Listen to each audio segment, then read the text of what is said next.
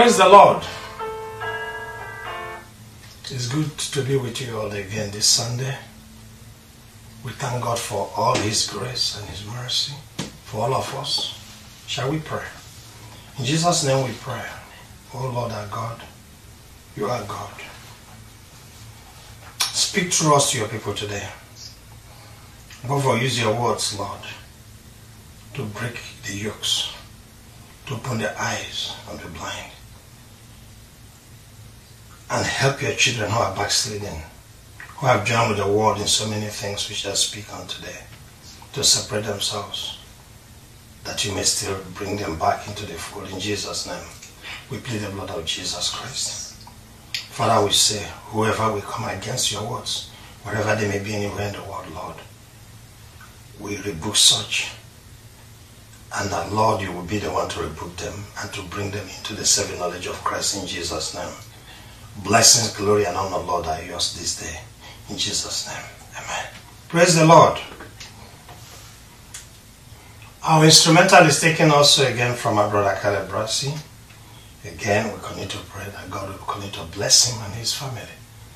Today's topic Do you have the seal of God? The outline celebrating those things that don't matter.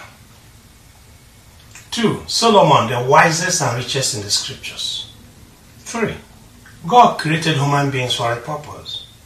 Four, do you have the seal of God? God is looking for those who believe His word and study His word and act on His word and live according to His word. Number one, celebrating those things that don't matter. The world, human beings, the world puts stock on those things that don't matter. Those things that don't have eternal value. Anything that does not have eternal value is useless. The world celebrates and worships intelligence. It celebrates and worships academic achievements. It celebrates and worships wealth. It celebrates and worships physical attributes. In a word, the world loves debauchery and ostentatiousness. It has to be loud and flamboyant. Even burial, which should be a time of reflection, a time that should make human beings sober, a time that shows that a human being does not take what he has or she has to the grave. But how sad that all the things that the world puts too much stock in ends at the grave. In this case, the celebrant, the one who is being buried, the deceased, never enters the grave with all the wealth and all his or her achievements. Yet, we strive for those things that don't matter. Even at the burial site, what do you have? We have pomp or showiness, ostentation, displays in burials. Yes, wining and dining. Burials have become a time of debauchery and merrymaking. It has become a time to boast and to show off the worth and wealth of the deceased. It's as if the deceased is participating in his or her own burial. Though the relatives of the deceased want people to know how great and how much the person being buried had achieved during her earthly sojourn. They, in truth, are using the occasion to brag about their own wealth and to show their friends and neighbors how much crowd, how much people, the type of celebrities that will come for the burial extravaganza. Yet, why the world celebrates the great achievements and wealth of the deceased? he or she could be in Hades already, regretting everything and all the things he she had done while on earth. Doubt me, Go back to the lost story about the rich man and the beggar Lazarus. Yet, there's only one question that awaits the deceased at judgment. Only one question. Do you have the seal of God? That's the only question. The only thing God wants from you at the end of the ages, do you have the seal? Do you have my seal, the seal I gave to my son, to seal those who are his followers? Those who have accepted him as Lord and Savior, and not just accepted, but they walk in his steps. While it is understandable that the world celebrates those things that perish, because everything will perish. It beggars the mind. That is, one can't comprehend that believers in Christ also celebrate the same things. Believers in Christ often outdo the world in their love for the world and the things in the world. Put another way, many believers in Christ are more worldly than the unbelievers they're supposed to preach to. They covet, they are so greedy that you are ashamed to be called to be associated with them in any manner. You might not be aware of these things before now, which is why I believe the Lord has brought this topic today. No one talks about them in those buildings called churches, in those denominations. Nobody. But we're speaking today because we're led to speak. So if you're a child of God, today is the opportunity to hear this truth. Repent and put your whole being from now on in pursuit of only those things that matter to God. Making sure that the seal of God is with you from now to the end of the age. Praise the Lord. Two, Solomon, the wisest and richest in the scriptures. First reading, please. I read from 1 Kings chapter 4, verses 29 to 34. God gave Solomon very great wisdom and understanding, and knowledge as vast as the sands of the seashore. In fact, his wisdom exceeded that of all the wise men of the East and the wise men of Egypt. He was wiser than anyone else, including Ethan the Ezrahite and the sons of Mahol, Heman, Calcol, and Darda. His fame spread throughout all the surrounding nations. He composed some 3,000 proverbs and wrote 1,005 songs. He could speak with authority about all kinds of plants, from the great cedar of Lebanon to the tiny hyssop that grows from cracks in a wall. He could also speak about animals, birds, small creatures, and fish. And kings from every nation sent their ambassadors to listen to the wisdom of Solomon. Praise the Lord. In two words, he had knowledge and wisdom. In a sentence, Solomon had more wisdom and knowledge than anyone in the scriptures. Remember, we're not bringing the Lord Jesus Christ. Remember, he's both God and human being. So, of all humans on earth, till now, there's no record of anyone with greater wisdom and knowledge than Solomon. Praise the Lord. Number two, read the next scripture, please. 1 Kings chapter 10, verses 23 to 25. So King Solomon became richer and wiser than any other king on earth. People from every nation came to consult him and to hear the wisdom God had given him. Praise the Lord. Second, he had the greatest wealth among all the kings in the world at the time. And I would say through scriptures. Wealth. First, knowledge, wisdom, beyond compare. Wealth beyond compare. Three. Third scripture, please. 1 Kings chapter 11, verse 3. He had 700 wives of royal birth and 300 concubines. And in fact, they did turn his heart away from the Lord. Praise the Lord. For those who love debauchery and pleasures and self-seeking and foolishness, he has 700 wives, one man, 300 concubines. What do you think will happen? Of course, they turned his heart away from God towards the end of his time.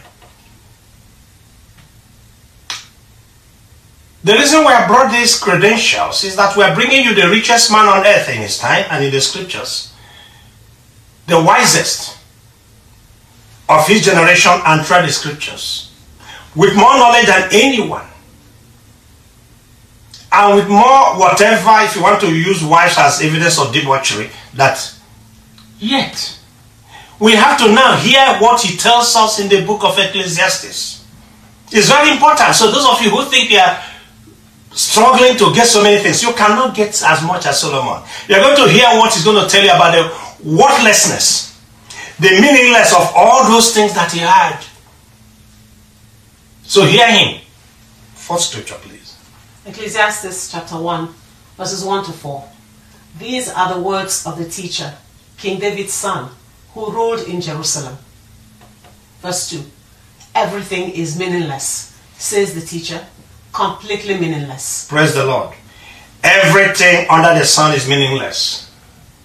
Everything under the sun, wealth, riches, pleasures, anything is what? Meaningless. In fact, that's a summary of the book of Ecclesiastes, minus what will be the conclusion of that book. Next scripture, please. Ecclesiastes chapter 1, verses 16 to 18. I said to myself, Look, I am wiser than any of the kings who ruled in Jerusalem before me.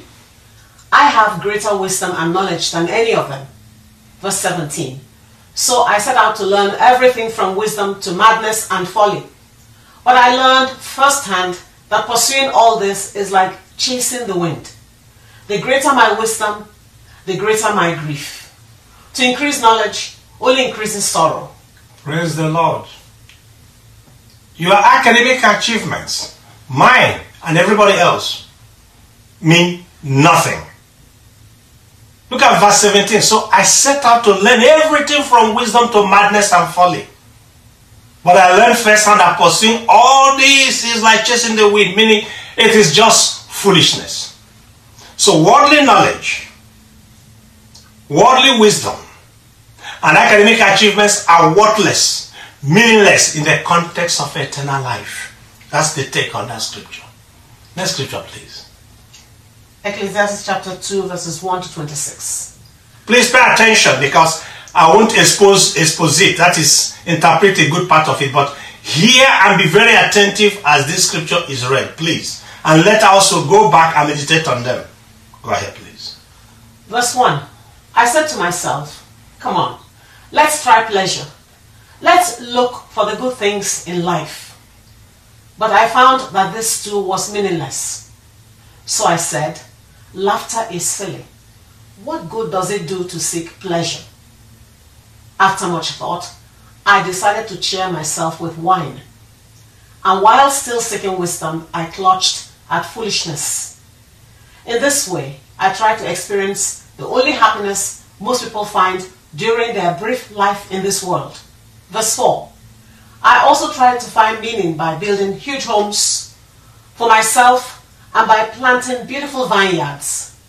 I made gardens and parks, filling them with all kinds of fruit trees.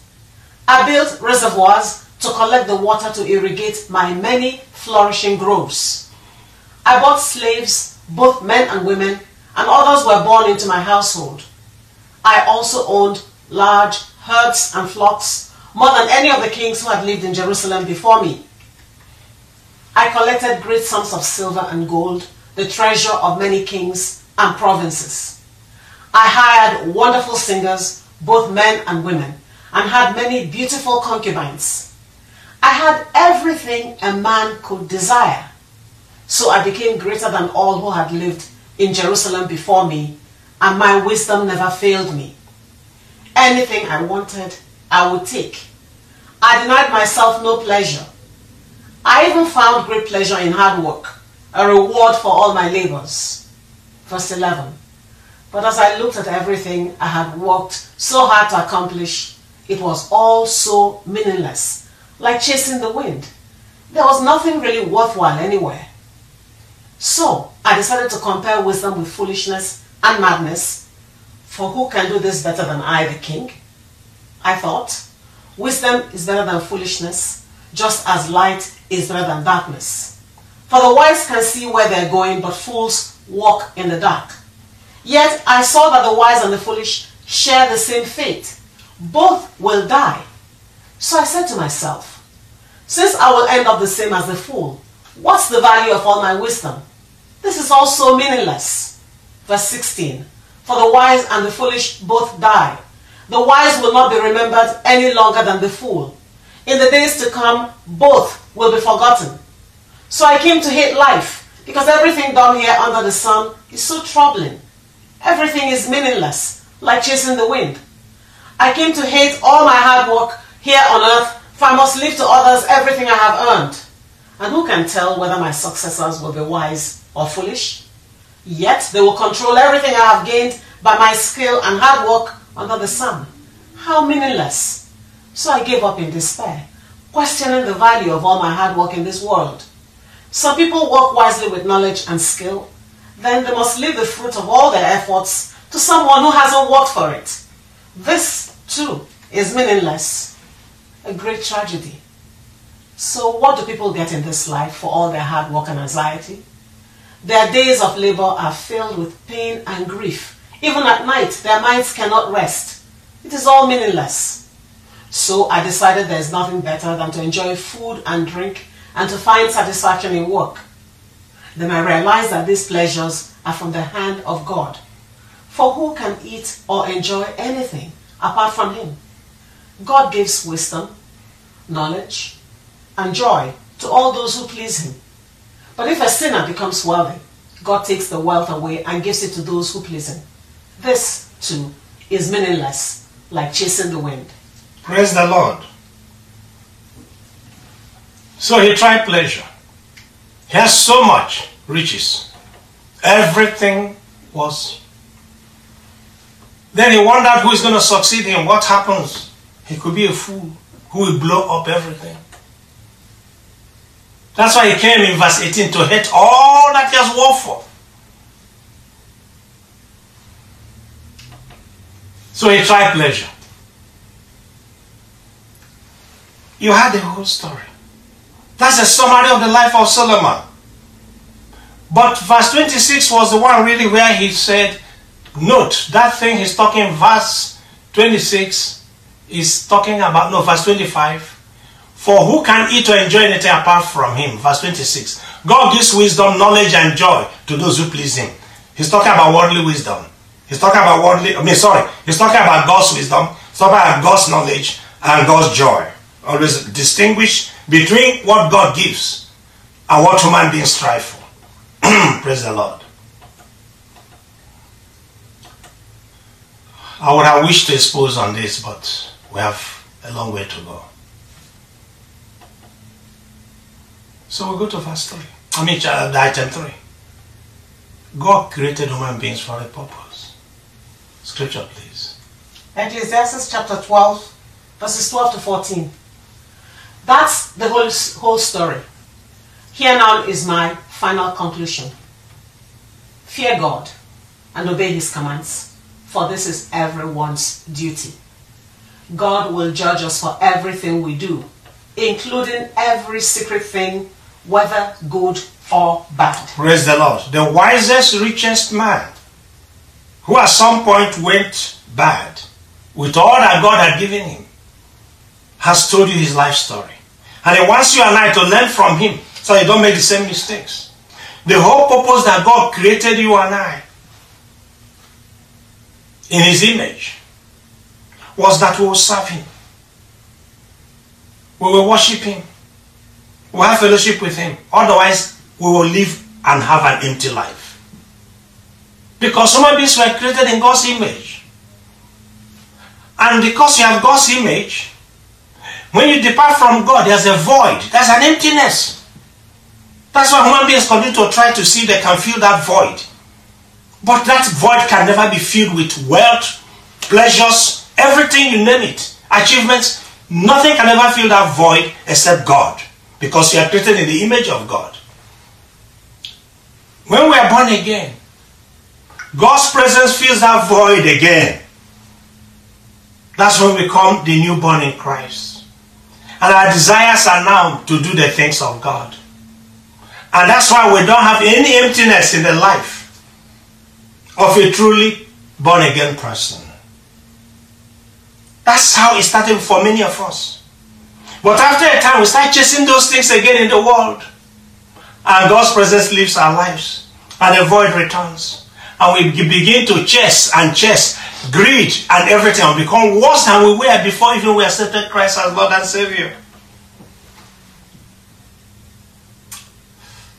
That's the sad story. Many believers in chasing the things in the world and loving the things in the world have forfeited God's presence. That's why they have a void in their lives. That's why they act worse than unbelievers. They forgot that the reason God created human beings and sacrificed His Son to restore them back to Himself was simply this to fear God, to serve God, and obey God in all matters. And that void will be completely no, there'll be no more void in their lives because I are one again with God. Because Father God, Father, Son, and Spirit are in residence in that place, in that void, and there's no more void. But once Father, Son, and Spirit are not in residence, there's a void. Nothing can fill the void in human beings except God.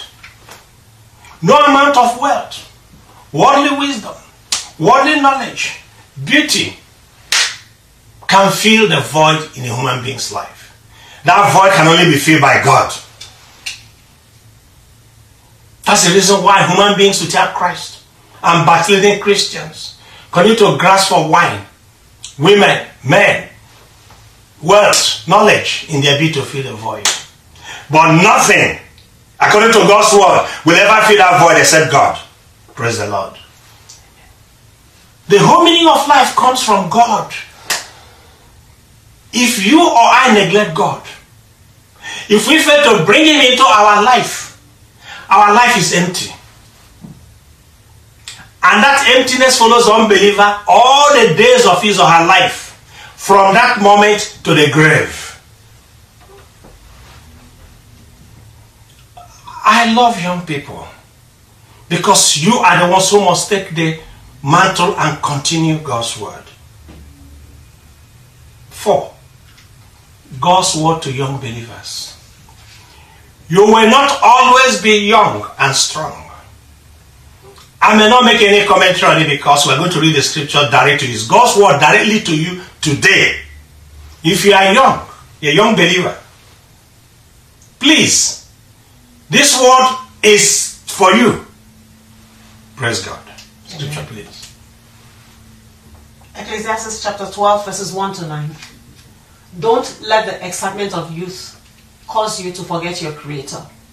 Honor Him in your youth before you grow old and say, Life is not pleasant anymore.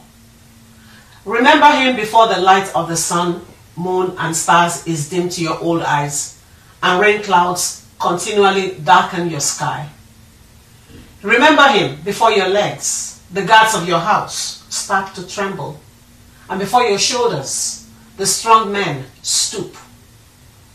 Remember him before your teeth, your few remaining servants stop grinding, and before your eyes, the women looking through the windows see dimly. Remember him before the door to life's opportunities is closed and the sound of work fades. Now you rise at the first chirping of the birds, but then all their sounds will grow faint. Remember him before you become fearful of falling and worry about danger in the streets, before your hair turns white like an almond tree in bloom, and you drag along without energy like a dying grasshopper, and the caperberry no longer inspires sexual desire. Remember, remember him before you near the grave, your everlasting home, when the mourners will weep at your funeral. Yes, remember your Creator now while you are young, before the silver cord of life snaps and the golden bowl is broken. Don't wait until the water jar is smashed at the spring and the pulley is broken at the well.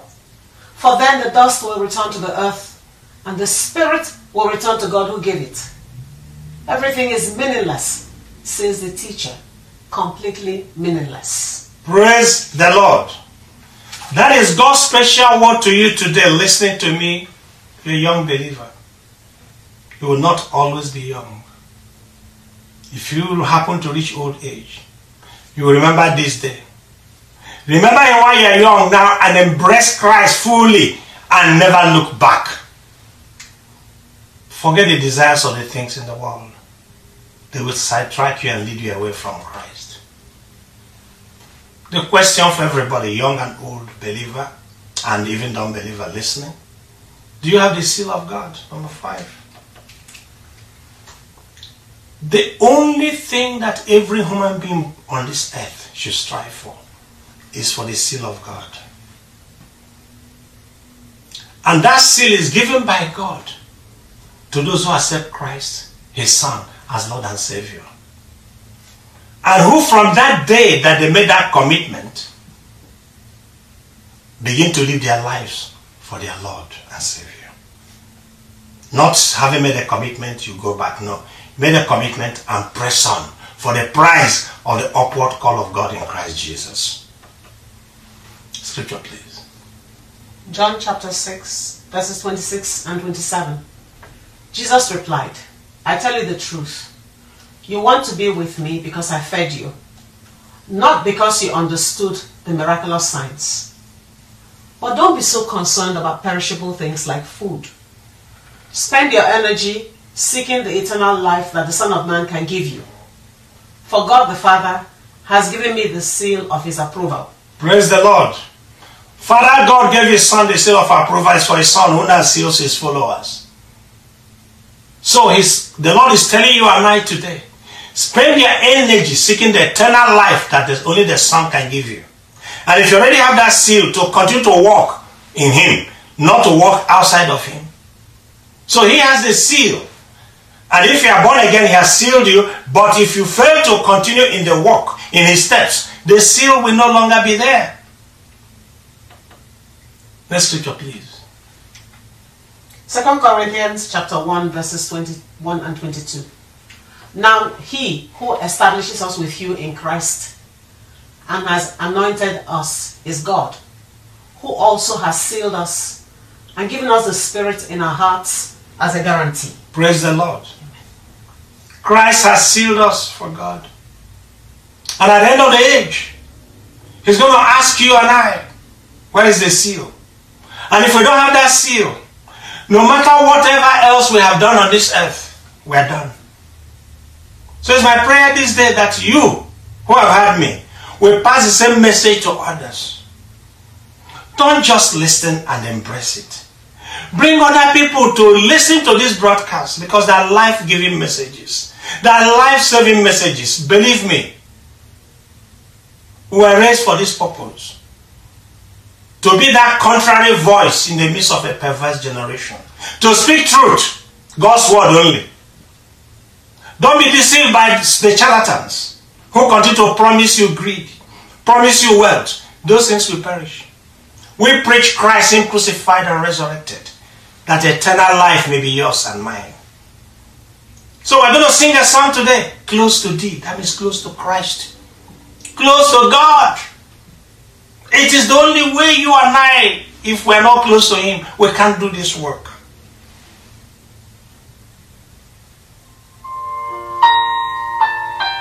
Close to thee.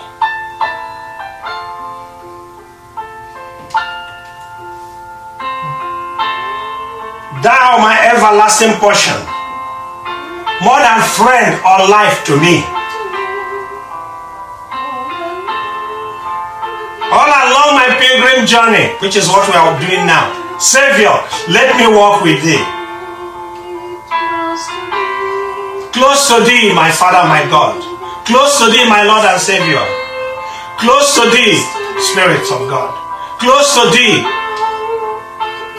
All along my pilgrim journey, Savior, my Lord and Savior, let me walk with thee.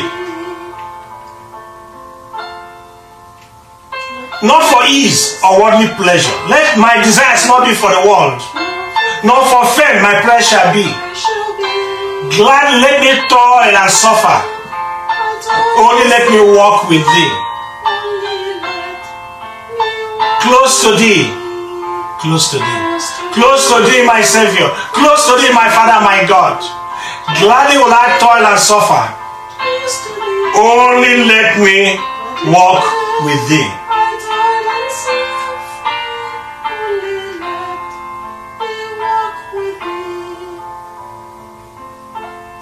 Lead me through the vale of shadows. Bear me over life's faithful sea, wherever it is. Carry me along, my Father, my God. Then the gate of life eternal. May I enter, my Father, my God, Lord, with thee. Close to thee, close to thee. Close to thee, my Father, my God. Close to you, Lord Jesus Christ. So when the gate of eternal life is opened, I may enter with you, my Father, my God.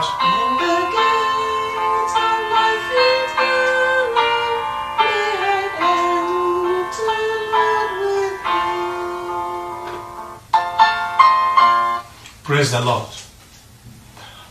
Our Father and our God,